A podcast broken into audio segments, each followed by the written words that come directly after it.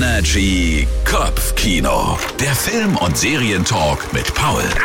Hello zusammen. In der Nacht von Dienstag auf Mittwoch gab es einen der wichtigsten Preise in der Entertainment-Branche und zwar die Golden Globes. Richtig große Überraschungen hat es zwar keine gegeben, aber ich möchte trotzdem über einen der Gewinnerfilme reden. Es geht um den Preisträger für bester animierter Film und zwar Pinocchio. Und nein, ich meine nicht den Originalfilm von Disney und auch nicht das katastrophale Remake mit Tom Hanks, sondern die Verfilmung von Guillermo del Toro. Gehen tut's in dem Film aber trotzdem um die kleine Holzpuppe, dessen Nase wächst, wenn er lügt. Kindergeschichte kennen wir alle, aber wer Guillermo del Toro kennt, der weiß, der Typ macht eher düstere und etwas andere Filme und deswegen ist dieser Pinocchio ein sehr erwachsener Film geworden. Das geht los mit Schreiner Geppetto, der seinen geliebten Sohn im Ersten Weltkrieg verliert und geht dann eben mit der Entstehung von Pinocchio Pinocchio weiter. Trauer, Krieg, Verlust. Das sind die doch sehr erwachsenen Themen des Films, der einen nicht nur durch seinen außergewöhnlichen Stop-Motion-Look sehr mitnimmt.